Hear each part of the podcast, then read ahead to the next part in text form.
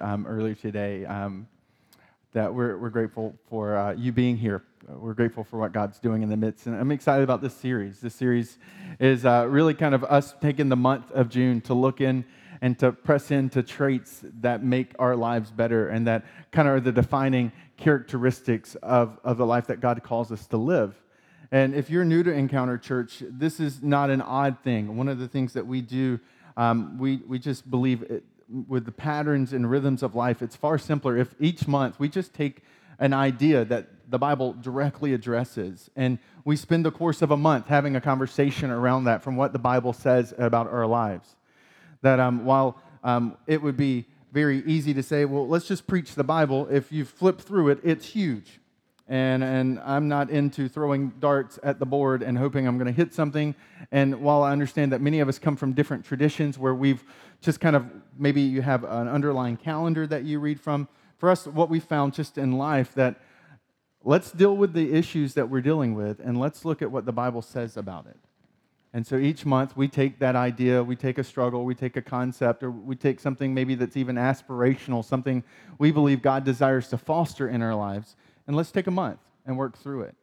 And, um, and so that's why we do series. That's why you'll hear us say, hey, we're in the middle of this series right now. Um, because uh, as a church, we want to press into the things that's pressing into our lives because we believe that God is for us and with us and in us in our life and in our struggle. And so, why not? Let's model that in even how we speak and teach weekly. Um, and so, just want to kind of give you that, if you're new, just why we're doing what we're doing. Because uh, in the month of June, we want to press into these things that we all intrinsically know or have seen in the passage of Scripture or seen modeled in others, that that's something I wish I had more of in my life. If you've ever seen a character trait, if you've ever seen one of those things, you're like, I wish I was more like that. That's kind of what this series is about. Um, this past week, I even had one of those moments where watching the news and there's a story of a 61 year old, William Durden, grouper season has just started, and he takes his 22 foot Grady White out into the Gulf of Mexico because it's the first day of fishing season. And he's like, I'm going to be on it. And as he presses out, he's he has his uh, two lines that are trawling behind his boat as he's pressing through the Gulf of Mexico. And he notices there's a jolt to the boat, and he's like, I've got something. And he's got this new rod uh, with this new line that's not going to break. Like it's guaranteed it's going to hold no matter what. And he notices that this brand new rod is starting to jiggle in its handle and in its mount. And he's like, I'm not about to lose my brand new rod. And so he runs in, he grabs hold of it in both hands, and he locks in. And the next thing you know, he's flying through the air and he lands in the water, and when he hits, the rod is gone, and it's whatever had it is gone with it. And he's sitting there, and he turns around, he spins around, and his boat is still heading away from him. And, um, and that sets him up for this ordeal that for the next 20 hours, he literally treads water. That he gets to the end of the day, and he's like, okay, um, they're probably not going to find me tonight, so I've got to make it through the night. And through the course of the evening, he starts to fight off hypothermia. At one point, uh, what's called a shark sucker attaches to his leg and begins to just kind of work its way down because that's what shark suckers do. And, um, and so he feels fish bumping up against him. At any point, he's concerned it may be a shark bumping up against him. He sees the sunrise start to come over the horizon. He's like, okay, I- I'm going to make it today. He sees a boat pass by, he screams and yells. The boat doesn't see him. At this point, the 22 foot long Grady White has run ashore and they find it and they use the GPS and say, We found this path. And so the Coast Guard sends out a chopper to start following it. And after about two to three hours, they see his body with a yellow shirt kind of still treading water in the Gulf of Mexico. And this 61 year old man treads water for 20 hours straight without a life jacket. And he gets picked up, and there's hardly any bruises or cuts. He has a couple of abrasions where some things have bumped up against him. But all in all, he's not even dehydrated. He's treaded water. And I read that story, and I'm like, when I am 61 years old, I want to be that guy, right? Because if I was being honest, if I were to picture me flying off the boat today, I think I got like 20 minutes to two hours in me before I start to question whether it's worth it, right? I'm like, this is not worth it. I am tired. I mean, but here's a guy who lasts for 20 hours, and what he demonstrates is this grit. this determination, this like, man, this gutsy press through, like, I'm going to live no matter what. Have you ever seen the movie Unbroken? You kind of see that same spirit, right? I will not give up no matter what. And, and this idea of grit is, is kind of become a popular research topic recently because what, what researchers have started to figure out that it's not IQ, it's not your college, it's not your pedigree, it's not even necessarily your, your genetics. It's that the single determinant factor, the single greatest determinant factor of success in life is grit. That grit separates West Point candidates that have the exact same SAT scores and IQ scores. That it separates those people who make it further, it, it separates those people who have great marriages. That grit sets apart the great. And it's really easy in the midst of all the research about grit to kind of sit back and to do what I did when I saw that story to say, you know what? There is no way, good for that 61 year old man, but there is no way I could ever tread water for 21 hours. I, I, I can't do that. That's beyond what I could pull off. I'm just not that gritty. But fortunately for us, this idea of grit is not a new thing. It's, it's not some, while sociologists and psychologists have recently kind of uncovered it as this like primary place of research, this is something that's been part of God's story with humanity for a long time now. That grit is one of those things that you see in the Old and in the New Testament, the whole storyline of what is known as Christianity. Um, you see unpacked in that a call to God from his, to his people to, to develop grittiness in their life, to foster perseverance, and to have this character trait about them that makes and enables them to stand out. That God throughout the scriptures is not calling people to flashy starts, but really to faithful finishes. And the key to faithful finishes is grittiness. And fortunately for us, what I want to do today is not talk about gritty to compel you into why grittiness is a great idea, because I think, quite honestly, all of us would agree with that. We, if you have children, you probably want to see it developed in your children. If you're married, you probably want to see your spouse develop it, right? I mean, grittiness is something that we all intrinsically recognize is a valuable character trait. And for us, what we find in a letter written to a church shortly after um, the birth of Christianity is not just a why to, but a how to for developing grit. And to, this morning, I want to give you two distinct kind of practices, two uh, intentional kind of rhythms that you and I can do in our lives to foster and to develop grit. Because grit is not just something that we can admire from a distance, it's something that we can foster internally, daily, into our lives. If you have the Encounter Church app, I would encourage you to go ahead and um, click on it. Um, in the sermon notes will actually be the passages that I'm going to use today. Um, it's the book of Hebrews is what the specific letter is called, and we're going to be in chapter 12 and just three verses. And I want to kind of give you the bigger backdrop to this passage before we dive into it, because in the midst of this three verses is a lot of backstory that helps you understand why the, the writer of the letter of Hebrews turns to this conversation about fostering grit. That the book of Hebrews is written to a people who had started off really strong. Christianity, Jesus has been crucified on the cross and then he's placed in the grave and he comes back to life and now there's this there's supernatural things happening and it's all in the name of Jesus and people are starting to be attracted and not just attracted to this early thing called Christianity but people's lives are starting to be transformed and it's starting to spread it's going beyond this little small city in the Middle East known as Jerusalem it's starting to creep into the Roman Empire as a whole and it's expanding, and there are some key leaders who are kind of helping to push this out into deeper and broader places. And in the midst of that, there are a group of individuals in a location whose life they experience the power of Christianity. They experience the hope that Jesus brings, and their life is different. They become Christians. They start to follow Jesus and his teachings. But in the midst of doing so, they're doing it in a time period where Christianity is still illegal. It's illegal to practice this thing called Christianity. And not only is it illegal, but to the Jews, they see it as a form of blasphemy. This is literally saying that Jesus is God, which is a tenet of Christianity, that Jesus, in fact, is God in flesh. And they're saying, whoa, we're not comfortable with Jesus being God. And so for the Jews, there's animosity towards these Christians to the point that there's stonings, there's there's assassination attempts, there's oppression. People who become Christians who were Jews, um, who were working in a job, have trouble getting promotions, or they're losing their jobs, or their kids are being persecuted. And all of a sudden, this group that started off really strong, really vibrant about their faith, is now not sure this is really worth it. And we've all probably been there in some way, shape, or form, right? Where you, I, I want to start exercising or I want to start learning to play the guitar, or I want to pick up a new hobby, I want to start building, right? And we, and we kind of foster these new like habits in our life, and then we get to a part where it's like, this is hard. I'm not sure I want to do this anymore. And that's where these people are. They've been following Jesus, and they're not sure they want to keep doing it.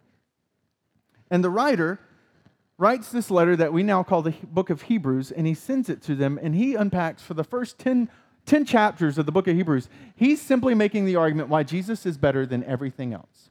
While Jesus is why Jesus is better than the old Jewish system they used to have, why Jesus is better because he gives hope and forgiveness of sins. He's just walking through the storyline. Why Jesus is greater than any other thing, that he's worth the suffering. And this compelling, like theological, practical belief kind of unpacking, this is why he's worth it for the first 10 chapters. And a warning don't turn back, don't turn away.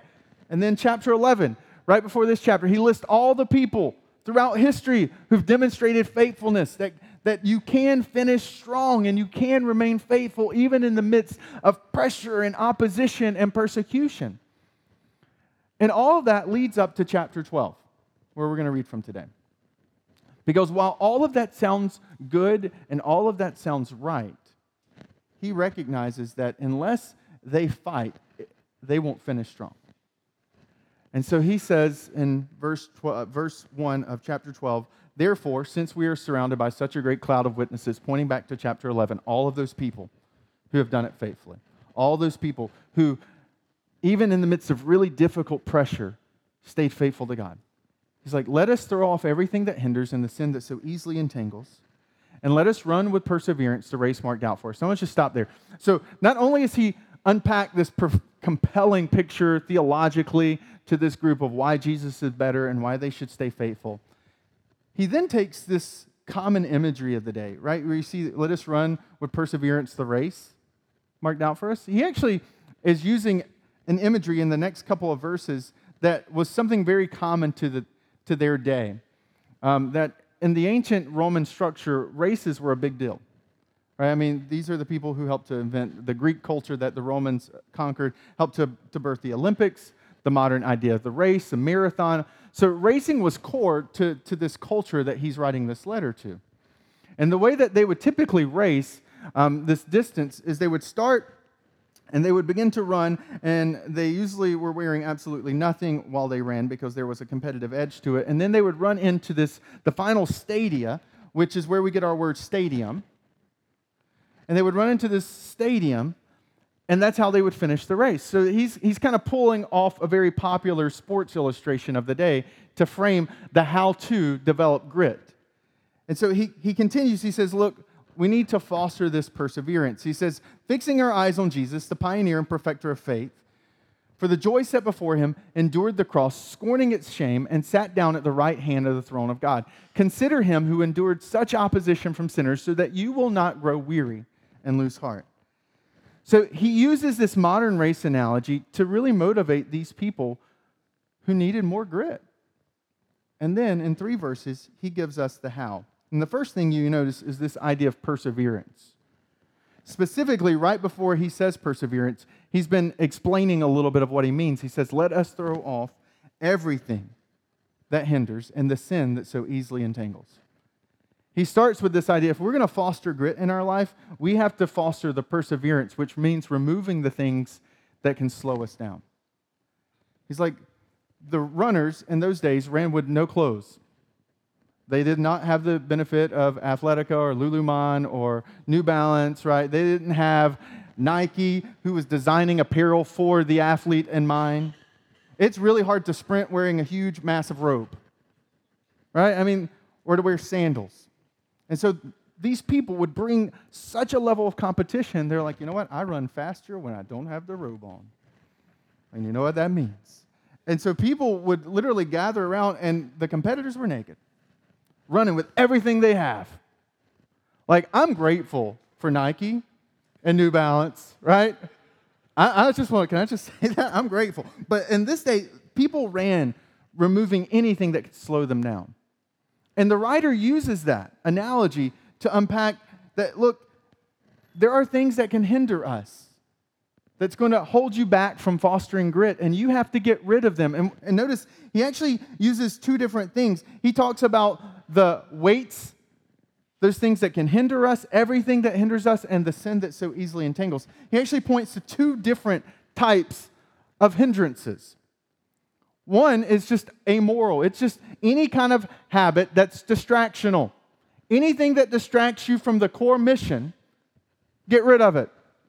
And then he says, any habit that's sinful, anything that is destructive, anything outside of what God intended for our flourishing, remove it because it's holding you back. Where the everything that hinders may slow you down, the sinful habits that entangle can literally stop you in your tracks. He's like, you've got to be mindful of those distractional and destructive habits and ways of thinking that can hold you back. That it's easy on the surface when you first hear that to say, well, I that part of fostering grit is just removing certain things. But it's it's about intentionally carving out and removing all the things in life that slow you down. There's this intentionality behind it. That um, I was watching the movie 33 in the last, uh, probably the last couple months, and it's about the storyline of the Chilean miners. So in 2010, we're going in the San Jose mine, and this mine's over 100 years old, but had been neglected for decades out of trying to save money. And these 33 miners, as they're traveling down and hit around 2,000 feet, the mountain starts to shift because of the mining practices. And they end up pressing down to 2,300 feet underground, 90 degrees, and they're trapped. And they run to the escape hatch and realize that the ladders were never completed. They go to open up the food containers that's meant to help them survive, and they find there's only three days worth of food and water there. And they do the quick math on the back of the envelope, and they realize there's no way, no one, no one can get to us in three days. And what they do, I think it carries this spirit of what the writer is calling us to do, removing things. They said, okay, one of the barriers that's going, that we clearly have in front of us if, is that we've got to survive.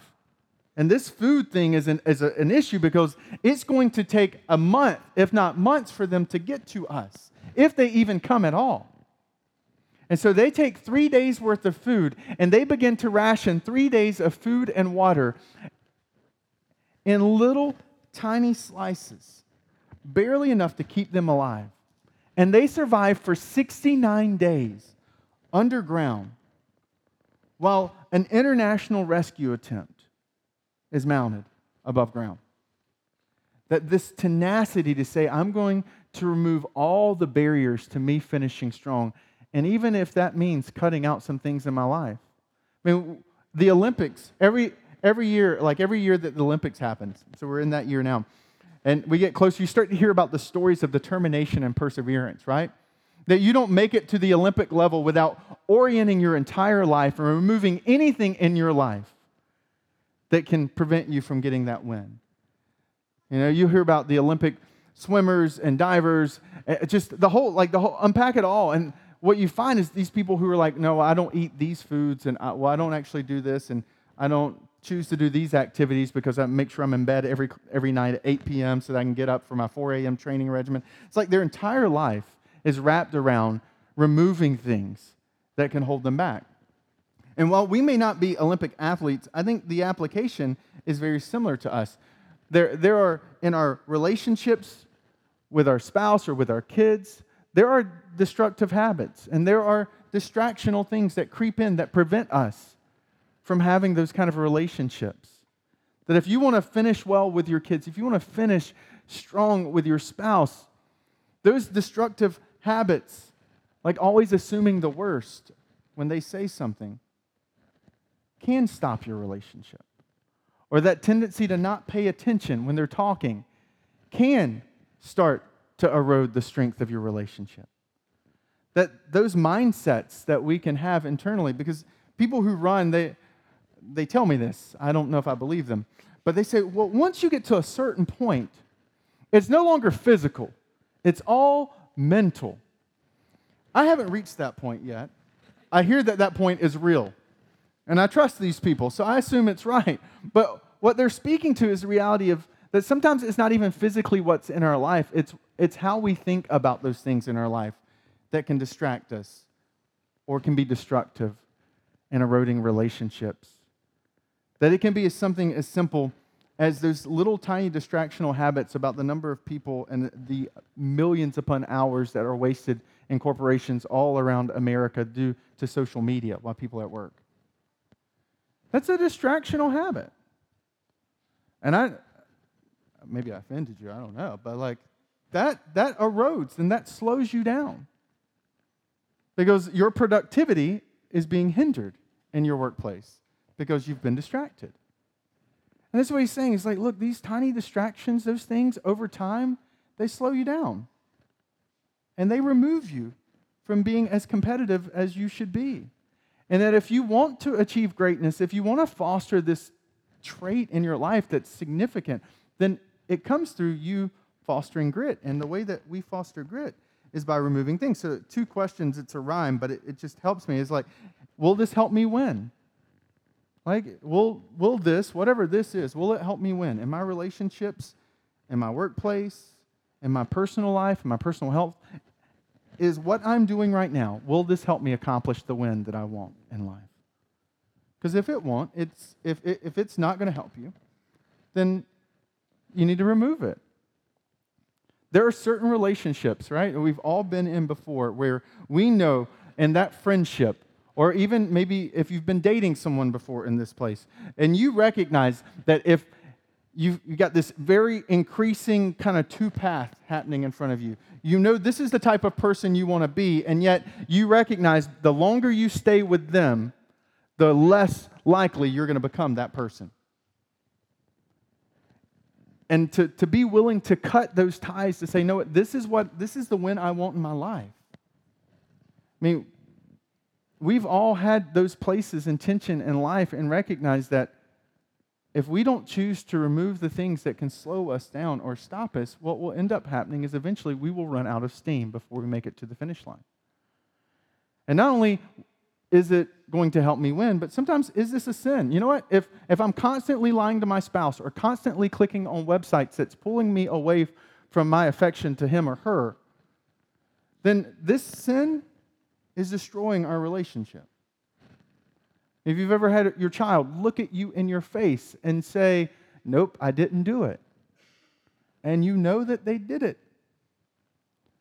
that destroys the trust in your relationship.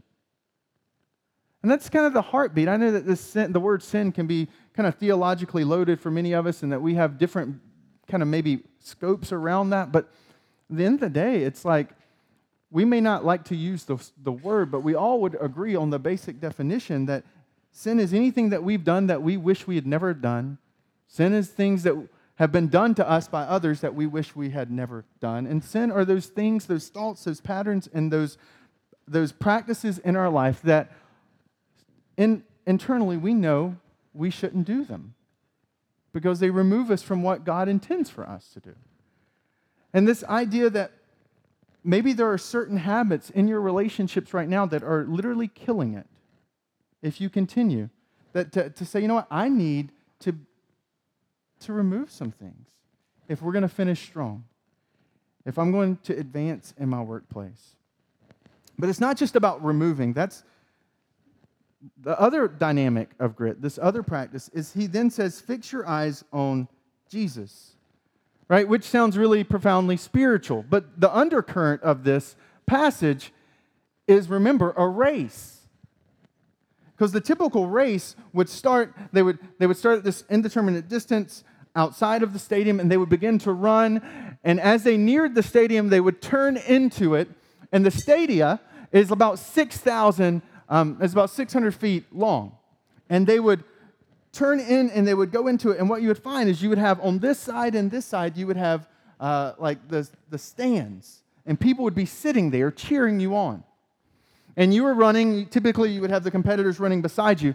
But what was unique about the Roman Greek race structure was that the finish line was not a place, it was a face.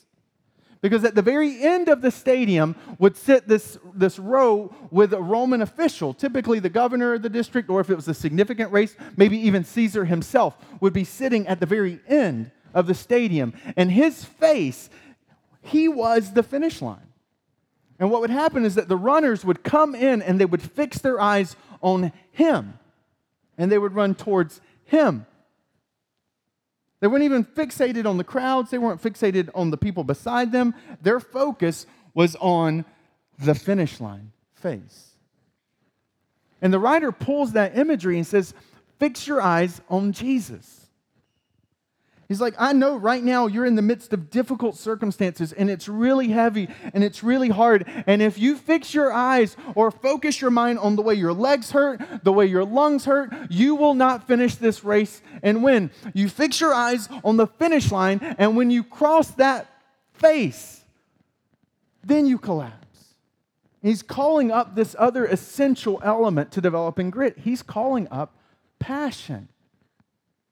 He's focusing them on the passion of why they do what they do. And for the Christian receiving this letter, the passion they had was motivated in the passion. Remember, he says, Fix your eyes on Jesus, the author and perfecter of your faith, who for the joy sat before him, set before him, endured the cross. Here's what's really cool the word race, um, the, the Greeks called race agonia, which is where we get our word for agony, which is fitting right? And so, this idea of the race, of this struggle, of this fight, of this agony, he says, Look what Jesus agonized for you. He endured the most brutal corporal punishment ever, capital punishment ever. And he did it for you. And his example should motivate you in your, like his capital A agonia should motivate you in your lowercase agonia. And this is what he's calling them to. That it's his example. And this passion, the word passion actually is a beautiful word. We use passion for a lot of different things. Right? Oh, crocheting, that's my passion, right? But when you talk about passion, the literal word for passion comes from the word to suffer. When you say you're passionate about something, what you're literally saying in its root is that I love this so much, I'm willing to suffer for it. That's what passion genuinely is. It's not the flooding of chemicals because of him or her. It's this powerful commitment that says, I will suffer because of my love for it or them.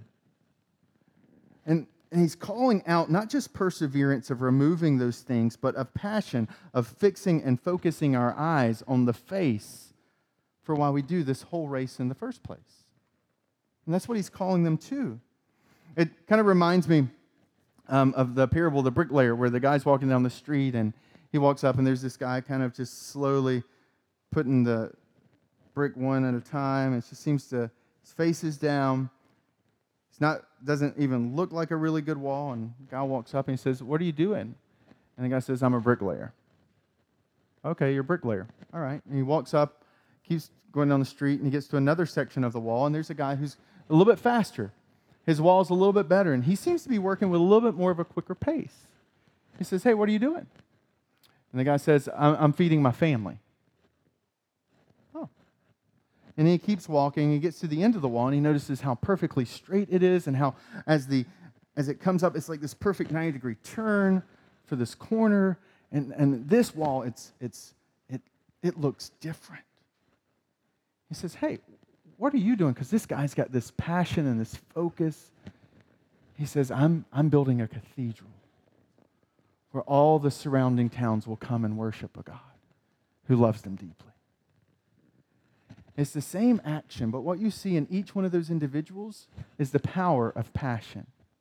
One's just doing a job. The other one is taking care of his family. But the third, the third sees the bigger picture overall and says, No, That's why the excellence is there, because I'm doing this for someone, I'm doing this for a reason. Because passion elevates you. When you're passionate about something, you will suffer. I mean, that undergirds what you do. And passion is one of those things that, quite honestly, many of us, we lack it in our lives for certain things. We can kind of feel like we're just drifting. And in the fall, we're going to spend an entire month just kind of processing this idea of passion and purpose. And like, what have I been made for? Because do you know that you were an idea from God? He thought you up. You were made on purpose. And we're going to spend one of the, later in the fall, we're going to spend an entire month unpacking that and working through what does it mean to be made for a purpose and to have a reason for existing that goes beyond level one or even level two but to, to use your life to build what your life was meant to build. Because passion is meant to fuel us, and it's one of those key components of being gritty. And ultimately, for the Christian, the, the strength and source of our passion is Him and what He's done for us, and the way He's demonstrated His love for us, and that the way that, in spite of who we are, He said, I love you and I will die for you. And, and I recognize that we have so many different types of people here every single Sunday. And you say, okay, like I'm, I'm down with developing grit, but you know what? This is the disconnect for me because I'm not really sure I even believe in Jesus, so I can't fix my eyes on a face I don't even believe in. So I'm going to disconnect here. And, and I would encourage you, there's a principle happening here that I want to press into with you. That even if you don't believe it, that what he's doing is giving you a clear insight to how to foster grit in your life. Maybe you don't believe that you will one day see the face of Jesus. But there will one day be a face in the mirror reflected back at you when you're older. And you want to make sure that that face reflected back at you is not filled with regret and agony over things that you quit too early in life. That you don't want to get way past this season and have checked out and then later on in life look back and say, you know what? It really wasn't that hard. I wish I'd never given up. Because when you walk away from something, sometimes you can't walk back to it because it's gone. And so, even if you don't buy into the whole Jesus thing, the principle's still there that you're running for a face. And you may not be running for the face of Jesus, but you should at least be running for your own face in the future, looking back at you in the mirror. And to make sure that you're living your life in a way that when you tell your story or when you remember your story, that you don't regret those moments you checked out and that you push through the agony. And let me give you something that's really helpful for whoever you are and whatever spectrum you are. And this is something that, that we practice even as a family. It's a little helpful application out of this. We, um, I, I typically do this in full disclosure every time I run. Um, about five minutes into the run, the idea of being healthy has been replaced by the idea of I hate this. Okay, I'm just being honest with you. Um, and it's normally at that point that every part of my body starts to say, What were you thinking? The couch was really comfortable.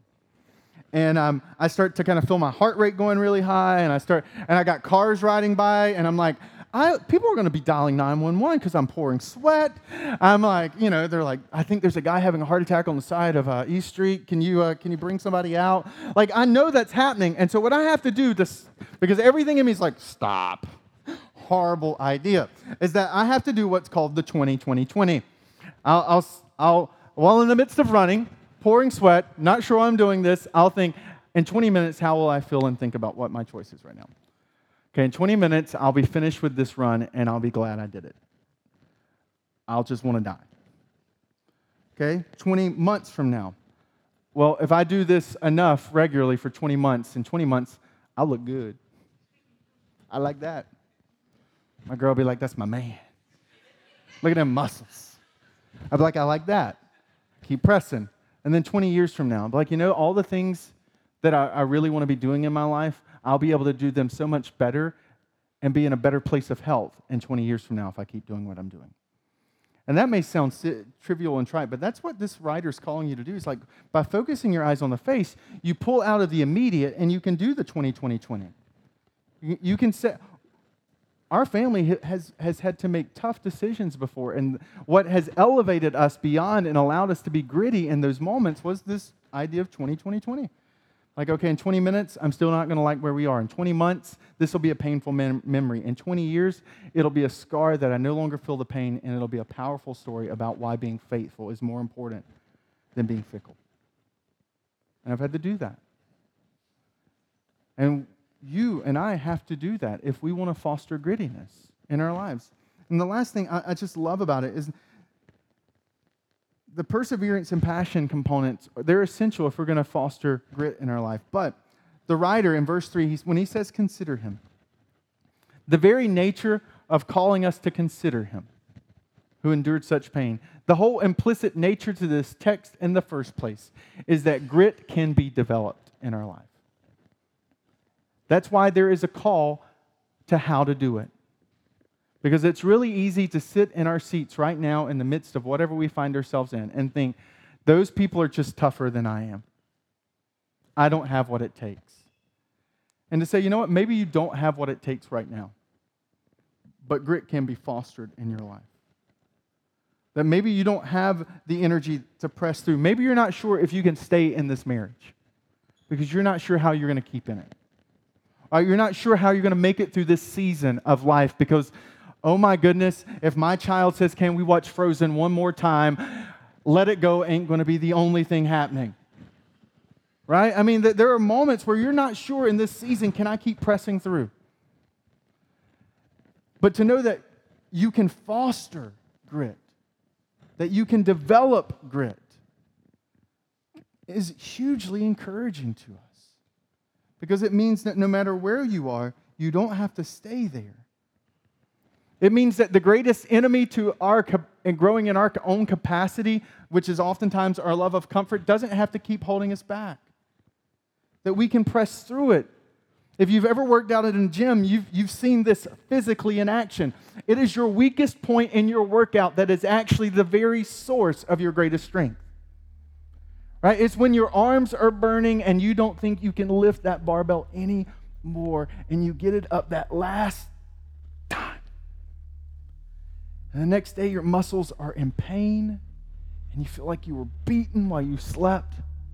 But then you go back in the gym, pick up that barbell, and it goes up a whole lot easier. And in the midst of that weakest moment, what happened is because you pressed through that weakest moment, you became stronger on the other side. And what's true about the physical realm is true about the character and spiritual realm too. That if we're willing to press through those hard moments, if we're willing to stay in in those toughest places, that what we can find is on the other side, we can become stronger in the end. Because grit can be developed and it can be fostered. And whether you believe in the face that we will one day see, or whether it's just your face reflecting back, that if we're willing to remove the things in our lives that are holding us back and to be intentional about focusing on those things in our lives that call us to a greater place and purpose. That we can find that no matter what you're in right now, no matter how hard it is right now, one day it'll be your warm up. And you'll be able to work through it. And you're like, I got this. It used to be hard, but I got it now because I'm stronger. I'm grittier because I heard the call of God saying, You can do it. You have what it.